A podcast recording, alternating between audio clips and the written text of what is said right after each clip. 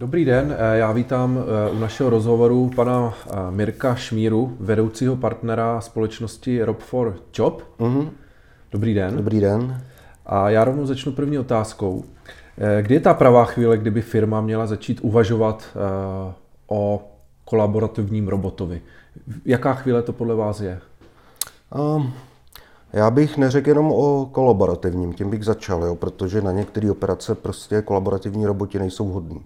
Na některý jo, na některý ne.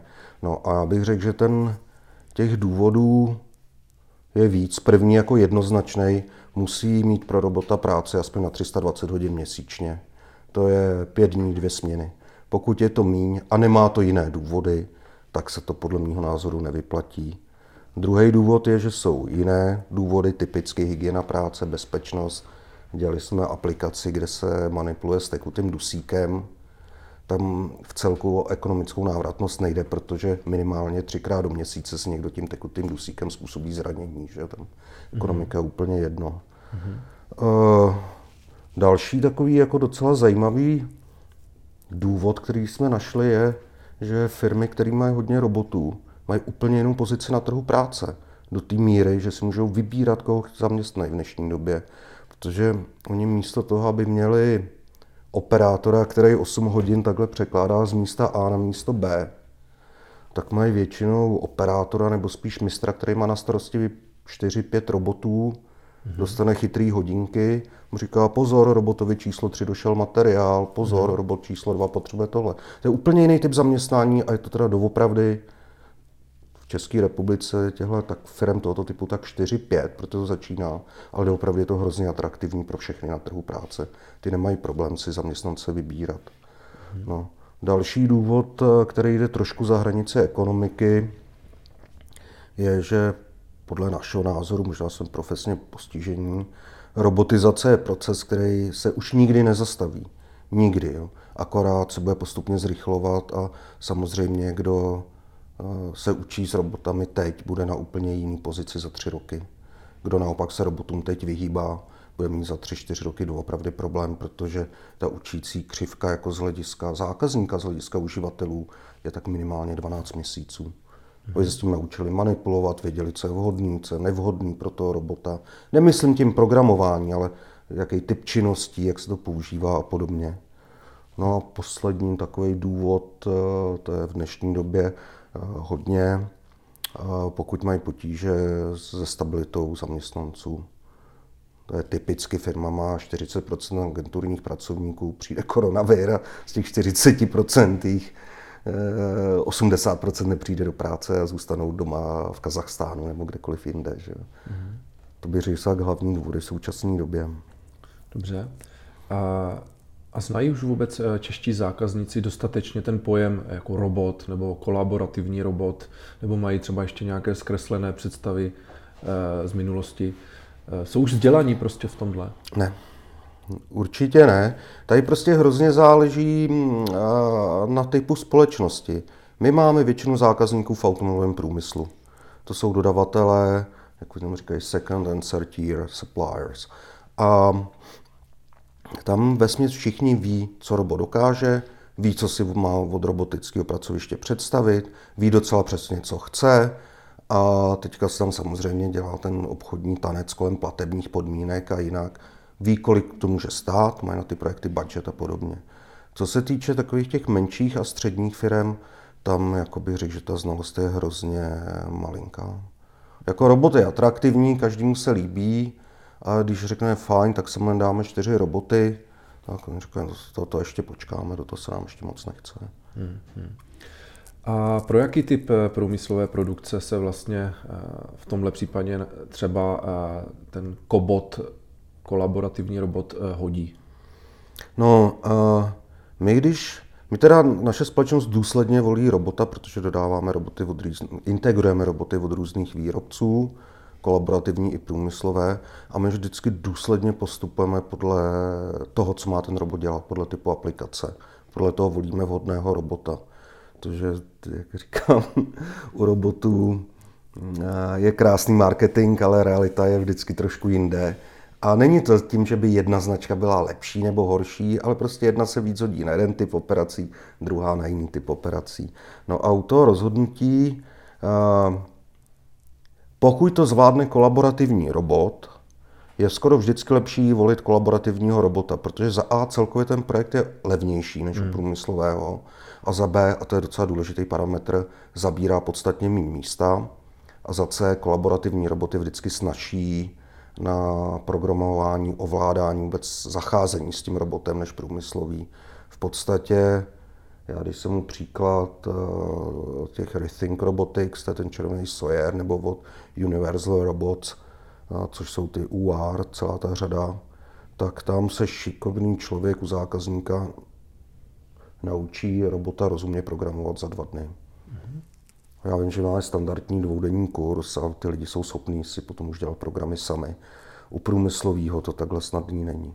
Důvod, proč nelze použít kolaborativního, je většinou v jedné z následujících oblastí.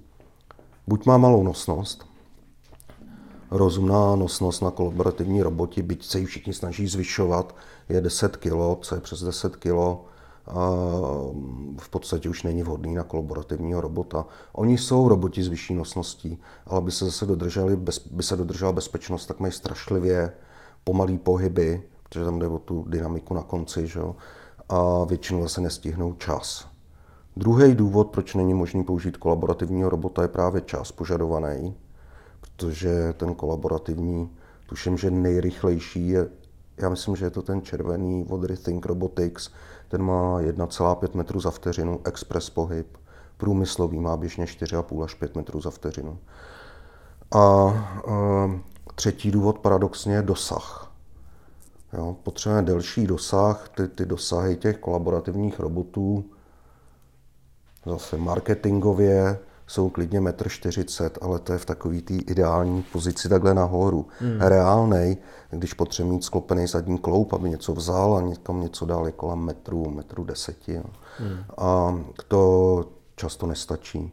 Zase v současné době se všichni výrobci kolaborativních robotů snaží jak eh, zvyšovat ten dosah, to takový problém není, tak zvyšovat nosnost, ale tam to naráží na bezpečnost. Že jo? Tam je to jasný, že když Fanuk má kolaborativního robota, který běžně dokáže manipulovat s diskama kol SUVček. No ale je jasný, že to nemůže jít rychlostí 1,5 metrů za vteřinu, protože by vám to urazilo kus těla. Že? Eh, jak vypadá vlastně proces od, eh, od, řekněme, poptávky po implementaci takového robota? Já si myslím, že to má každá firma trošku jiná. Jo? U nás to běží poměrně standardizovaným způsobem který začíná nějakou informativní poptávkou od zákazníka, tohle bychom chtěli zrobotizovat. Jo, my zase většinou za sebou už máme tolik zkušeností, že na základě popisu toho pracoviště, nějakých výkresů, v ideálním případě nějakých videí, to dokážeme rozhodnout, šlo, nešlo a dokážeme na to dát uh, cenovou, indikativní cenovou nabídku nezávaznou, a to, co si děláme my vždycky, je, že si ověřujeme návratnost té investice z hlediska zákazníka, aby jsme vůbec viděli, jestli tomu dává ekonomický nebo jiný smysl. Tohle se pošle zákazníkovi, teďka oni si to proberou vlastním kolečkem, většinou se podívají na návratnost, kterou teda stále počítají skoro všichni. Robot nahrazuje čtyři lidi, člověk nás stojí 12 euro na hodinu, návratnost je 12 měsíců nebo 14 nebo 16. Že? Pokud eh, to dává u zákazníka smysl, někdo od nás se dojede podívat na to konkrétní pracoviště a tam se dívá v principu eh, na dvě věci. Jednak jestli to ekonomicky dává smysl, to znamená, jestli to místo k robotizaci má vůbec význam pro tu firmu, pokud to nechtějí dělat z důvodu, jestli třeba chtějí s tím robotem naučit nebo něco takového. A na druhou věc, kterou se podívá, je požadavky na technické řešení, protože abych řekl, že robot, robot jako sám o sobě většinou tvoří tak polovinu toho celého robotického pracoviště. E, pokud to dává smysl, tak uděláme finální nabídku, e, která většinou, my se u těch předběžných trefujeme plus minus pár procent většinou, jo, to přece jenom je hodně z e, praxe. Dostaneme objednávku od zákazníka, na základě objednávky se udělá detailní design toho pracoviště, to je hodně jako konstrukční práce. Ten musí zákazník schválit, že takhle to dává smysl, že takhle je to v pořádku. Pokud to schválí, zadáme výrobu těch ostatních součástí, to znamená odkládací prostory, nabírací zásobníky, odkládací zásobníky, čidla, zabezpečení, všechny tady ty věci. To je všechno tedy, jak jste říkal, že robot je vlastně jenom půlka toho. Robot je půlka řešení. A půlka je právě to, to všechno co teď kolem. jmenujete. Hmm. Hmm. U kolaborativních je to tak půl na půl, u průmyslových je to tak 40% je robot a 60% je to kolem. Hmm. No. A pokud ten design zákazník schválí, říkám, zadáme to do výroby, jakmile je to vyrobený, což většinou trvá v dnešní době kolem 4 týdnů, tak je instalace u zákazníka a testovací provoz a končí to akceptací. A mohl byste tedy tak jednoduše zhrnout eh, ten časový rámec od, od té prvotní fáze do té finální, kdy už opravdu ten robot e, pracuje? Hele, to záleží na složitosti. Hmm. On to jako, ne, jo, tam je hrozně faktorů. Jo. Takže záleží na tom, co všechno vlastně se potom pracovišti vyžaduje a jak je to složitý. Ale asi nejrychlejší máme 4 týdny a málo kdy máme delší než 12 týdnů. Ale pokud třeba na to pracoviště vyžadujete, a nechci říct výrobce, protože nechci podrazit, ale vyžadujete automatický šroubovák s tím bubnovým podavačem vibračním a mají dodací dobu, kolik nám říkali naposledy, 46 týdnů, tak prostě se nedá nic dělat, trvá to 46 týdnů. Hmm, hmm. Ale když tam není nic mimořádného, je takový, takové běžné robotické pracoviště, tak se pohybujeme mezi 4 až 12 týdny hmm. od okamžiku, bych řekl, schválení designu po okamžiku, kdy to běží. Hmm. A už jste se setkali s nějakým zákazníkem eh, nebo poptávkou, eh, kde jste narazili na nějaké mantinely, že jste řekli, tohle nejde, nebo z nějakého důvodu jste museli odmítnout, nebo to nějak celé předělat? Problém je, eh, že byť my jsme relativně rychlí, tak ty schvalovací procesy u zákazníka nejsou tak rychlí. A vím, že to se dodělávalo loni. Prostě mezi tím, co jsme dostali v objednávku, do okamžiku, než to bylo nainstalované, tak ten zákazník změnil svého dodavatele a ty výrobky najednou byly úplně jinak balený, úplně jiný typ. A to, co jsme si mysleli původně, že vlastně tam šlo o nějaký přestřihávání pásek, že se to bude řešit eh, v podstatě velikým vysavačem, aby ty hmm. pásky přestřižený nepadaly do toho stroje tak se nakonec muselo řešit tím, že stihne zaplať pán Bůh dát robot, museli sem dát čidla, které, kde tu pásku najde, protože byla po každý v jiné pozici hmm. a podobně. A to bych řekl nevěděl, nevěděl ani zákazník, ani my. Hmm. Prostě mezi tím změnili dodavatele a ten to dělal jinak. A to se stává teda. Hmm. To se doopravdy stává, že máte v původním zadání čtyři typy výrobků a, a při realizaci dělají jiných šest typů výrobků. Hmm. Podle toho, jaký mají zakázky a podobně. A, a, mohl byste, a mohl byste říct i o těch kufrech, to mi přišlo jako zajímavé, že vám nabídli, nebo respektive, že poptávali robotizovat to, ale vy jste, řekli, vy jste sám říkal, že, že některé ty věci, je toho moc, mm. tak mhm. to už, jestli to, jste to, to mohli jen tak jednoduše... Hele, to je taková typická operace pro kolaborativního robota tady to, na to se přesně hodí kolaborativní robot, to není vhodný na průmyslového.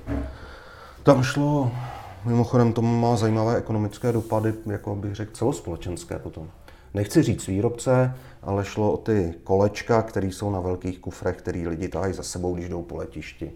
Já byl skutečně překvapený, jak je to relativně složitý výrobek. V tom kolečku jsou několik okroužků gumových, pružinky kovové, plastové součásti a asi něco. Ta operace vypadá tak, ta první, že tam sedí operátorka, takhle má přípravek, ve kterém má to kolečko, kolem sebe má asi 8 krabiček a z nich bere, říkám, gumový okroužek, kovovou pružinku, něco skládá to dohromady. Tady je tolik variací na vstupu, že tady tu operaci dělat robotem se v podstatě nevyplatí, protože eh, aby robot bral zároveň gumovou měkkou věc a zároveň tvrdou plastovou část je doopravdy problém. Hned tady po té operaci následuje operace druhá, kde se do toho kolečka zalisuje ta osička. A to už naopak robotizovatelná je, protože tam eh, operátorka další v řadě veme to poskládané kolečko, dá si to do lisu, zalisuje osičku a předá to dál. A to je typická kolaborativní aplikace. Operátor, robot, operátor, robot. Mm-hmm.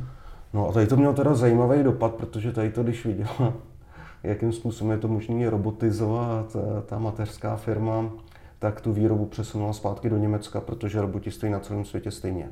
Mm-hmm. Jo, náklady na robota jsou stejný, nechci říct zase to město, ve kterém sídlí, ale, ale jsou stejný v Německu, v Česku a v Pekingu. A tam není mezi tím rozdíl žádný. Mm-hmm.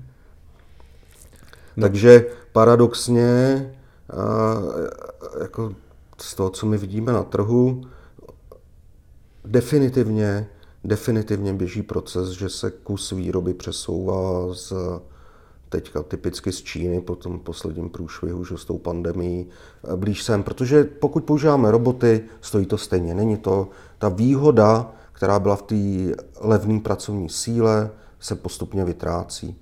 Ale na druhou stranu, říkám, od nás se přesouvá výroba občas do Německa, mm. protože robot stojí stejně.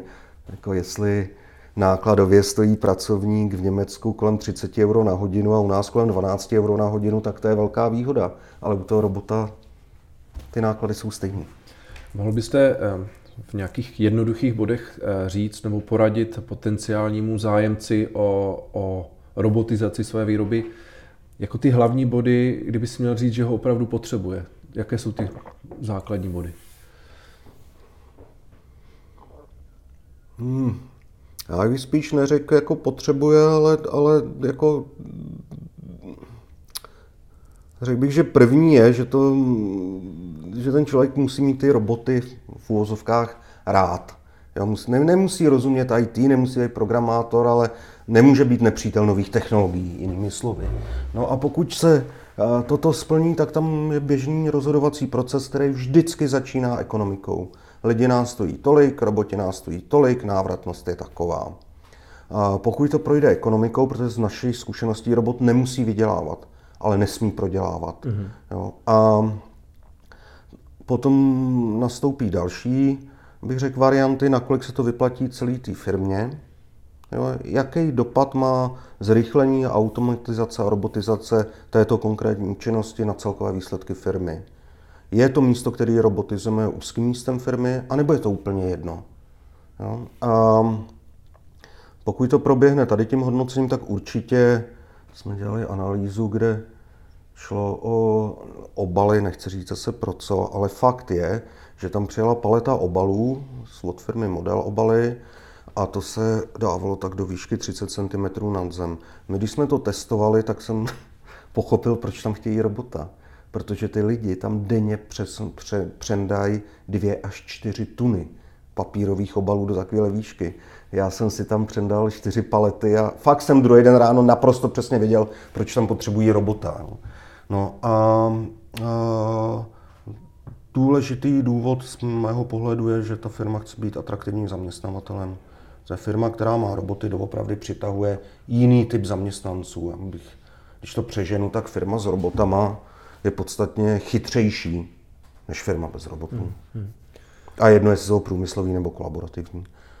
Jsou nějaké aktuální trendy eh, v této oblasti, na co byste chtěl upozornit, eh, nebo co nás v brzké době čeká? Nějaké změny?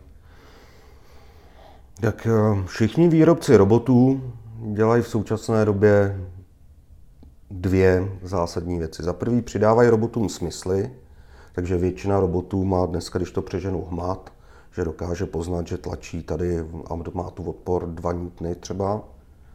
Většina se snaží nějakým způsobem přidávat zrak, což jsou optické, optické kamery.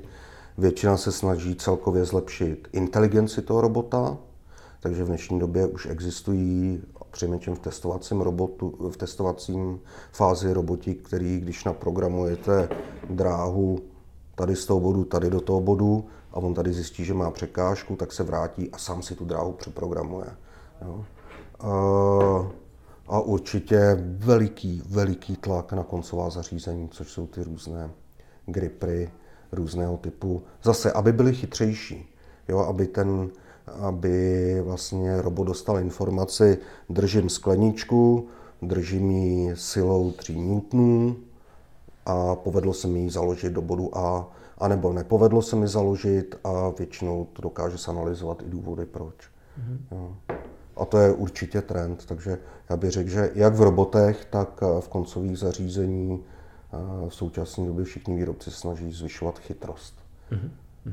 No a ještě bych řekl, že jeden veliký trend, to má termín bin picking, kdy si ten robot dokáže vybírat věci, aniž by je měl narovnaný do fixní pozice, což zatím většina robotů vyžaduje. Tam je to zase otázkou ceny. Já vím, že my jsme měli optický systém, který můžete napojit na jakýkoliv robota, ale zvládne prostě z věcí naházených volně v krabici si vybrat ty díla a zpracovávat je, což je paradoxně obrovitá výhoda, že proto nikdo nemusí rovnat žádných zásobníků. A vím, že jsme měli cenové nabídky na ten systém, nejlevnější 6 tisíc a nejdražší 56 tisíc euro, to byla víc než cena robota, takže... Mm-hmm. Ale ur, určitě, určitě je tady to trend, jako stoprocentně. Mm-hmm. Bych to nazval zvyšováním inteligence robotů. Jak se projevila současná koronavirová pandemie eh, na tom trhu? No, já, abych odpověděl naprosto upřímně, já prostě nevím. Hmm? Podle mě nijak. Jo?